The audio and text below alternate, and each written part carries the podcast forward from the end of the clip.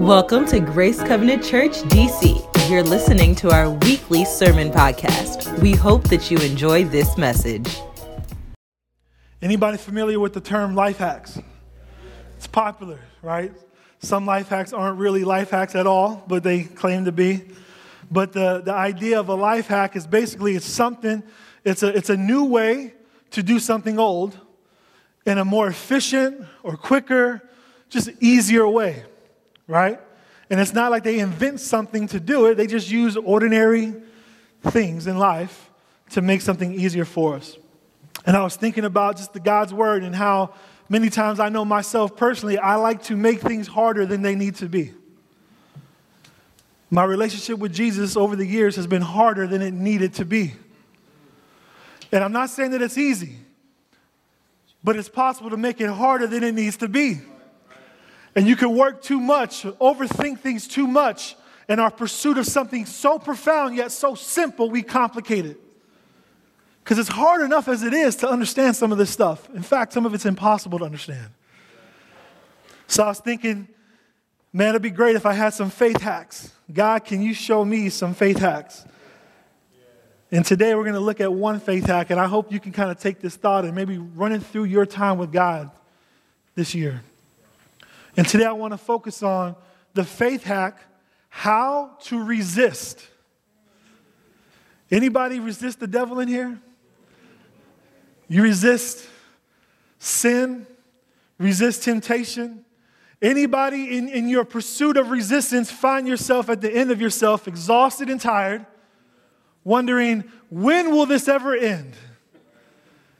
And the thought in our mind is, well, when I die.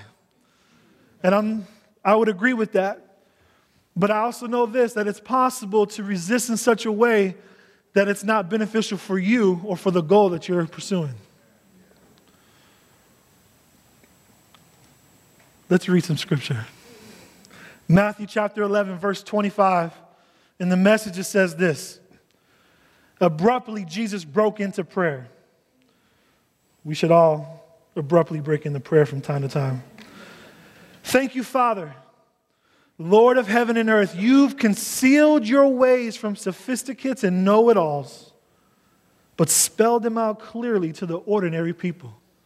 So there's a way that's concealed, but Jesus is revealing a faith hack here right now. Said, Yes, Father, that's the way you like to work. Jesus resumed talking to the people, but now tenderly, the Father has given me all these things to do and say. This is a unique father son operation coming out of father and son intimacies and knowledge. No one knows the son the way the father does, nor the father the way the son. But I am not keeping it to myself. I'm ready to go over it line by line with anyone willing to listen. Anyone willing to listen to Jesus this morning? Verse 28. This sounds like a a commercial for something here. Are you tired? Worn out? Burned out on religion? And it sounds like he's selling something, but the truth of the matter is this he's reading the temperature in that room. And let me tell you, the people he was talking to, it was colder there than it is right now. Because he knew that what he was saying was true for the people listening. They were tired, they were worn out and they were being burnt out on religion. Not relationship, religion. The very thing that was being upheld to give them rest, to give them strength, to give them hope and power was the very thing sucking the life from them. But he says, Are you tired, worn out, burned out on religion? And here's his faith hack. Here's his response Come to me. Get away with me, and you'll recover your life. I'll show you how to take real rest. Walk with me and work with me. Watch how I do it. Learn the unforced rhythms of grace. I won't lay anything heavy or ill fitting on you. Keep company with me, and you'll learn to live freely and lightly. All right, I'm done. Father, thank you for your word. God, will you reveal to us, even as you said in your word, that it wouldn't be concealed, but you will spell it out clearly for us, how to take your word and not let it weigh us down, but that it would give life and rest and peace. And I pray that after today, those who have struggled resisting the things of this world would resist like they never had before, effortlessly trusting in you. In Jesus' name, amen. How to resist. You know, the beginning of the year is often the hardest working time of the year, isn't it? I mean, how many of y'all took a second and realized, man, it's, it's February? We're in the middle of February, y'all. Where did January go? But we start the year off, it's a fresh slate, it's a new start, it's a clean, you know, a clean uh, uh, opportunity to start new. And we have a list of New Year's resolutions. How you doing with yours, by the way? And, and the laughing and the, some of y'all looking real quiet right now because because you know where I'm going with this. But the beginning of the year is the time in which gyms sell the most memberships. For those of you who work out regularly, you don't like the beginning of the year, do you? Because every treadmill, every elliptical, every free weight, everything is taken up. Though there's a line to the water fountain because everyone tries to go to the gym and work real hard. But you know in a few weeks they won't be there. Whole Foods sells more groceries in the beginning of the year. People trying to eat clean and healthy. McDonald's sells less. No, McDonald's sells the same amount. but we eat right and, and we try to work out, you know, uh, consistently ish. Some of us even have spiritual goals. Anybody attempted to read your Bible in one year? Yeah. Been there, done that, didn't do that. I'm going to read the Bible in one year. And then a month in, you're like, I got to read 30 days in two days to get caught up. Genesis is the most, most read book of the Bible because it's the way we started in January. But very few people Exodus out of the book of Exodus. and if you make it to Leviticus, good for you. Good for you. There's treasure in there for you waiting. You just got to go find it. But why do all these things fade over time? They just kind of coast away. There's a reason why there are popular New Year's resolutions. It's because we don't hold our resolve all year long just to start it again. That's a natural human thing, isn't it? And that's just, those are just New Year's resolutions. What about in our walk with Jesus? Sometimes you hear a sermon, a message, you go to a conference, you hear a worship song, you read a devotional, someone prays for you. You, you, you, you have a, a near, near death experience in a car or on the bus or the metro, somebody robs you at gunpoint. You lose a loved one. You get, you, you get diagnosed with, with a, a, a, an illness. And all that I just said are sobering moments that we come to in our, in our walk with, in our pursuit of Jesus, time and time again, where you come to a moment and you say, I can't keep living the way I'm living. And you get a wake up call. That's called conviction. And if you're like me, you get that wake up call and you're like, okay, God, I'm going to stop doing this, this, and this today. I'm going to draw the line in the sand. I'm going to make it work. I'm going to do all I got to do, set up all my safeguards. I'm going to tell all my friends. And you start to put things in place and you repent. Only to find yourself doing the same thing three times later that same day or that week or that month. Depending on how long you can hold out resisting. It's hard, isn't it? Because the natural urges, sin is just fulfilling illegitimate needs, or sin is fulfilling legitimate needs illegitimately. So, your desire to sin, there is a legitimate way to fulfill some of those needs. It's when you go outside and try to fulfill it other ways, that's when it becomes sin. And we, so, you're fighting against the way God wired you the way that He's made human, mankind, men and women, and we fight these urges and we get tired, don't we? and we struggle. I don't know about you, but for years I repented for the same stuff over and over and over and over again. And if that's you, don't give up. Please don't give up. But I know this is true for me, and I believe this is true for most of us, is this is that when you are still repenting for the same things that you repented for last year and last decade, you almost feel like you get worse than you were when you first started. And so now you're trying to follow Jesus, but you're like, man, my life feels harder. Because at least before God, I didn't feel bad about what I did.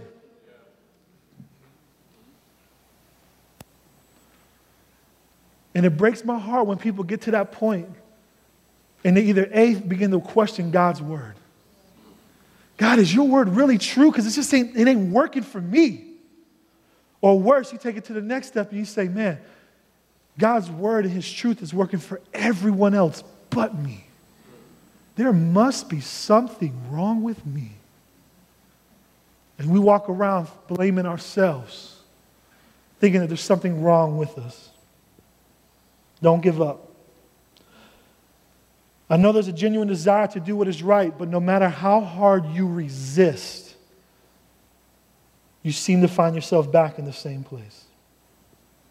And when it comes to when it comes to resisting the devil, temptation, I don't think the failure is due to a lack of effort most of the time. May I submit that it's probably due to, the, to too much effort. You're working too hard when there's a faith hack that says you're, you're doing it in a way that's harder than it needs to be. Let me show you another way. And the three ways that I want to point out here for the faith hack of how to resist is this receive, renew, and rejoice. Then resist. See, we like to start with resist first, don't we? Resist the devil. Let's go. And you, you, you, you dukes up. You ready. Let's fight.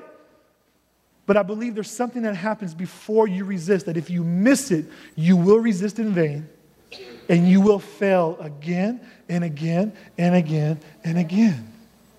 And shame, guilt, and hopelessness will creep into you.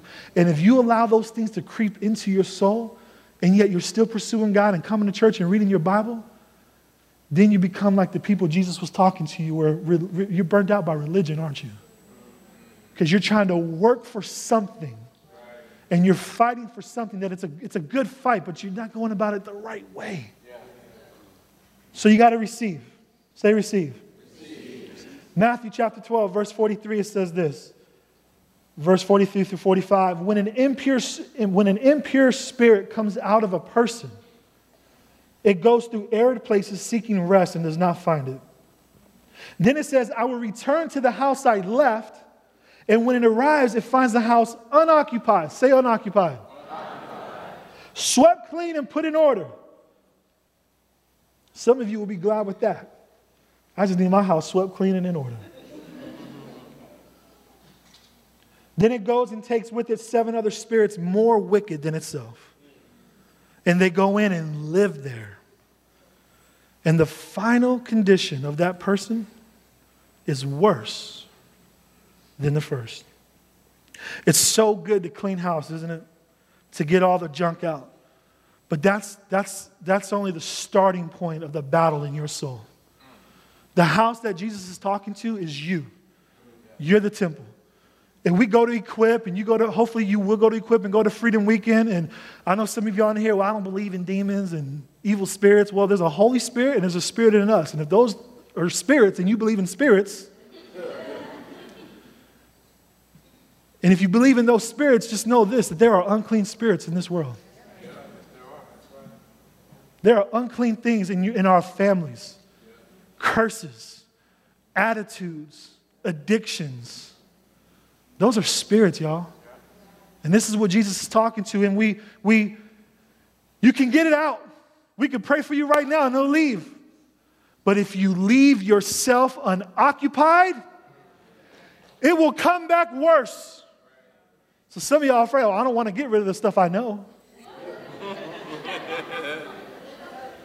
But you can come to Freedom Weekend and get delivered. It's such a freeing, great thing. Some of y'all can get delivered during the message, during worship, and you just feel lighter. You guys know what I'm saying? When you come to a presence of God, you're just like, man, I feel different.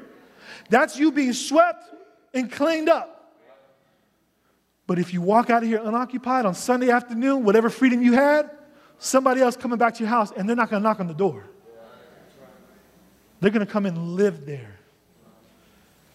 And in my life, for years, I thought I had to resist temptation so that I could be in good standing with God, so that I could receive something from God. And I was wrong on two levels. One, spiritual error. The spiritual error in that is this is that theologically, I'm in good standing with God because of what He did on the cross for me. And I received Him as Lord and Savior. If I could resist the devil in temptation, there would be no need for Jesus to die on the cross. But he died on the cross because I couldn't. And then, number two, the only way that I can resist the devil is if I have something deposited inside of me from God to resist in the first place. Because if I couldn't resist the devil before I gave my life to Jesus, what made me think that I could resist the devil in my own strength after I received Jesus? So many Christians are, are, are saved, going to heaven, good, but walking around on earth uh, uh, unoccupied.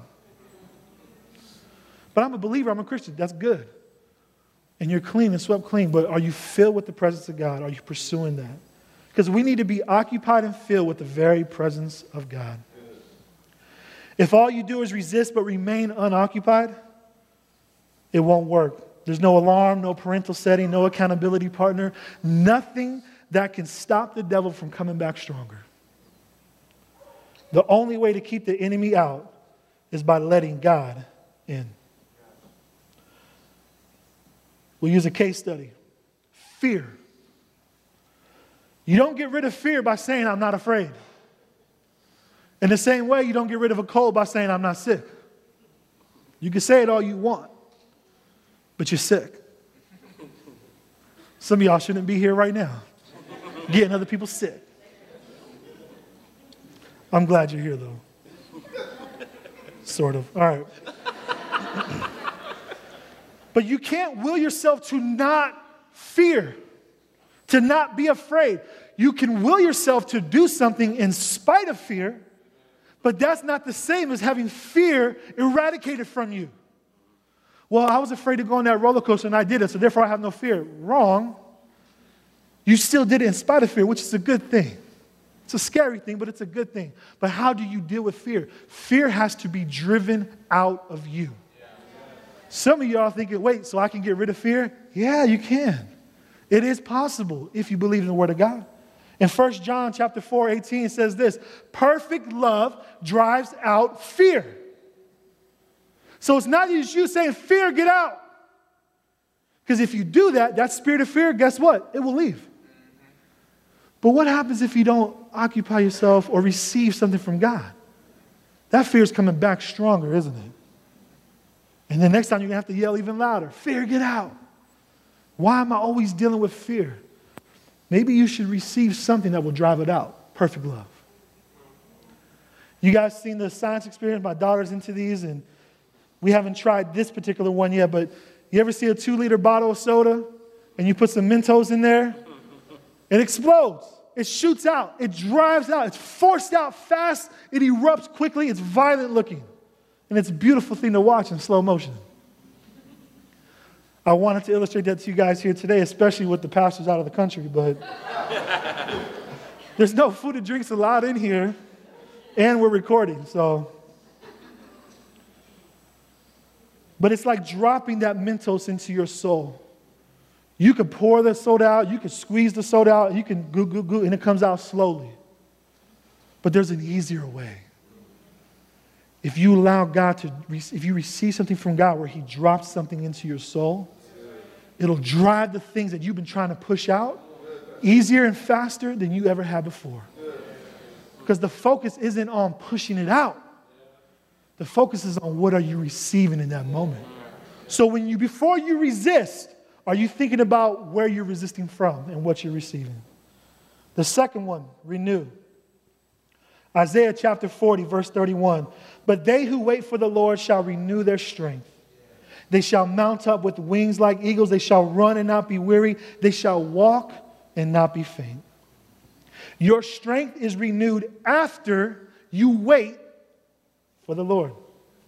You basically become a superhero. They said you don't get tired.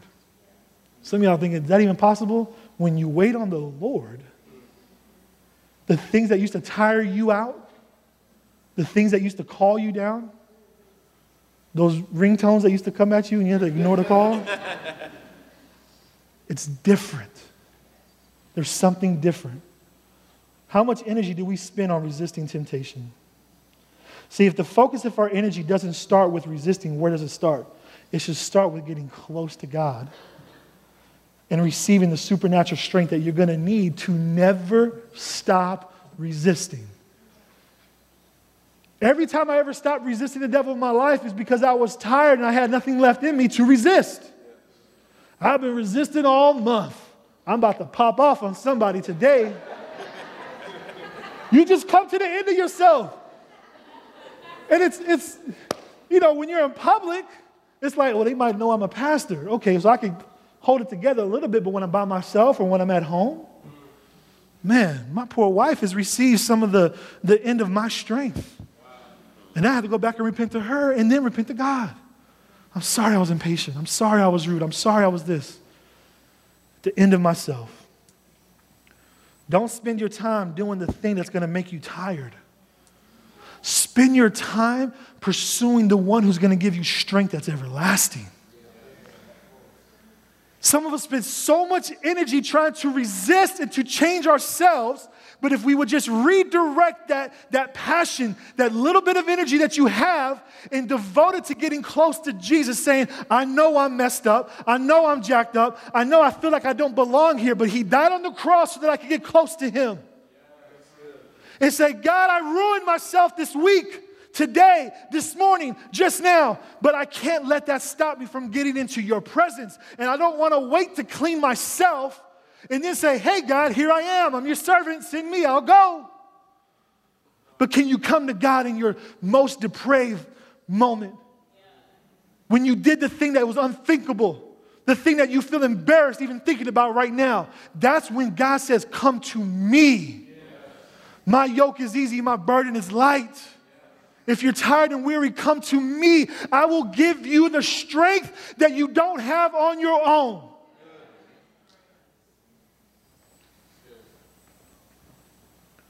And the third one is rejoice. This is the hardest one. James chapter 1, verse 2. Consider it pure joy, my brothers and sisters, whenever you face trials of many kinds because you know that the testing of your faith produces perseverance. Let perseverance finish its work so that you may be mature and complete, not lacking anything. This is one of the worst kept secrets in the Bible. That challenges, struggles, temptations, etc., can and ultimately will be used by God to help you grow, to refine yourself to let yourself see what yourself really is. And for years, I struggled with this. This scripture is one of my favorite scriptures to wrestle with. And it's not the part that when you face many trials of all different kinds and knowing that the testing of my faith produces perseverance, I feel like I get that part. What I don't understand is what he started with. Count it all joy. Was there a, I look back, was there supposed to be a question mark here? and I think about James as he's writing this. I'm like, what did James have inside of him? What did he experience inside of him that allowed him to pen this thing? And I know the Holy Spirit was inspiring him, so I've come to my own personal, probably inaccurate conclusion. It's simply this is as James was inspired by God to write this, he was like, Man, it's a tough word, God. Count it all joy. Man, people are gonna struggle with this one. But I believe James had a faith hack. He figured something out that I still am trying to grasp. And it's this the verse starts off with joy. And it starts off with joy, but ends with something that doesn't seem to go with joy. Because the third one here is rejoice, right? It's receive, renew, and then rejoice. How do we rejoice? I always kind of thought it was the weak thing to just stand there while you're surrounded by trials and attacks and then just sit there and let it just hit you. It says, don't get out of it prematurely. Let it, what does it say? It says, let perseverance finish its work so you may be mature and complete, lacking nothing. What it's basically saying is this is if someone's giving you a haircut, sit still till they're done. Try to move it next time you get a haircut because you feel uncomfortable. Just wait. And I thought it was the weak thing because I'm telling you right now, someone's coming at me. Like if someone started running down this aisle right now, I'm not running away. I'm, I'm getting my fighting stance. Like, what's up? I might try to come meet you up there on your ground. That's just my, you know, I mean, and so I'm ready to fight. And so the thought of being surrounded by trials and sitting still to let it finish its work in me sounds weak. I ain't no punk, God. I read some of the Old Testament. I know what y'all did back then. now you want me to sit here and get stoned or flogged or whatever it is, and people cussing me out, making fun of me. You want me to just sit here and take it? It's weak. But that's the way I used to think. Because real strength, real strength, the strongest thing you can do in the middle of a trial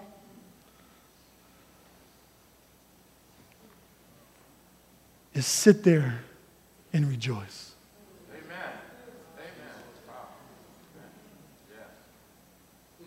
Rambo couldn't do that.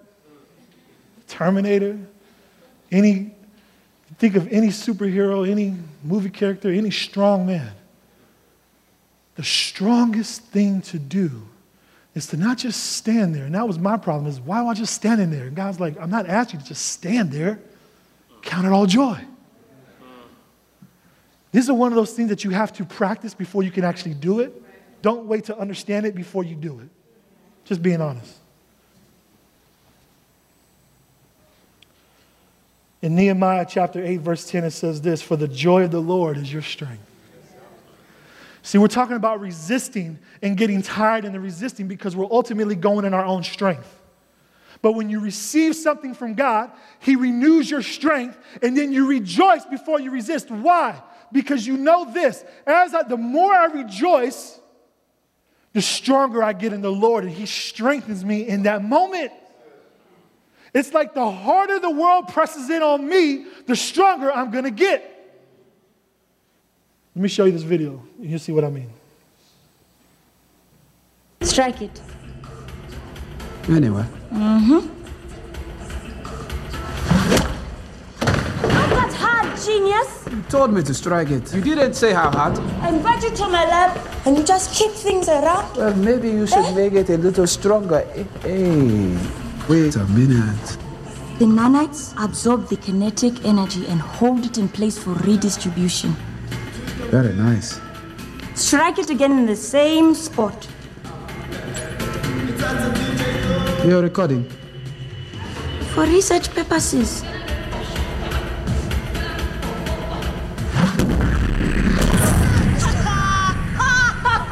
Delete that footage. So I don't know if any of y'all seen that movie, but it's a little known movie. But I love, I love what, what she says. She says the nanites absorb the kinetic energy and then they hold it in place for redistribution.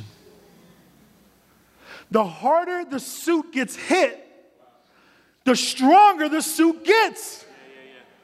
And so when you fight with this kind of suit, it's like, listen, this is what God has given you all in this room. Is that we're not meant to duck and dodge hits and attacks that are coming at us. Because when you realize that the harder you get hit, the stronger you get, you might mess around and go look to get hit somewhere. and I'm not suggesting that, but at the very least, rejoice. Boo, thank you. Boo, thank you. Boo, thank you. Oh, that hurt. Thank you. Oh, that, that's messed up. Thank you. And I'm not denying the pain and the hurt that comes from the world, from people. That is real. And I'm not saying don't ignore that and suppress those feelings. But what I'm saying is this is God will not waste any hurt that happens to you or anyone in this world. And you can actually rejoice in that moment. And people look at you, why are you rejoicing? Because I had a moment. We should all have the T'Challa moment. Ah, wait a minute. He saw something that wasn't there before. Because his old suit, you come at him, he ducking and dodging. Now he realizes, oh, wait a minute. You're saying that if something hits me, it's not wasted pain. It's not wasted hurt. It's not wasted confusion. It's not wasted brokenheartedness. It's not wasted anything. That God is, is storing it up, waiting to redistribute it. Waiting for it to be re, re, just, just shut back out with power could you imagine if you resist the devil like that? See, resisting is not about our own strength and saying, I'm going to do this till I die, God. I'm just going to fall on my sword. But no, the faith hack receive, renew, rejoice, then resist. You do that, I believe we'll resist like you never have before. Anybody encouraged to resist the devil this week?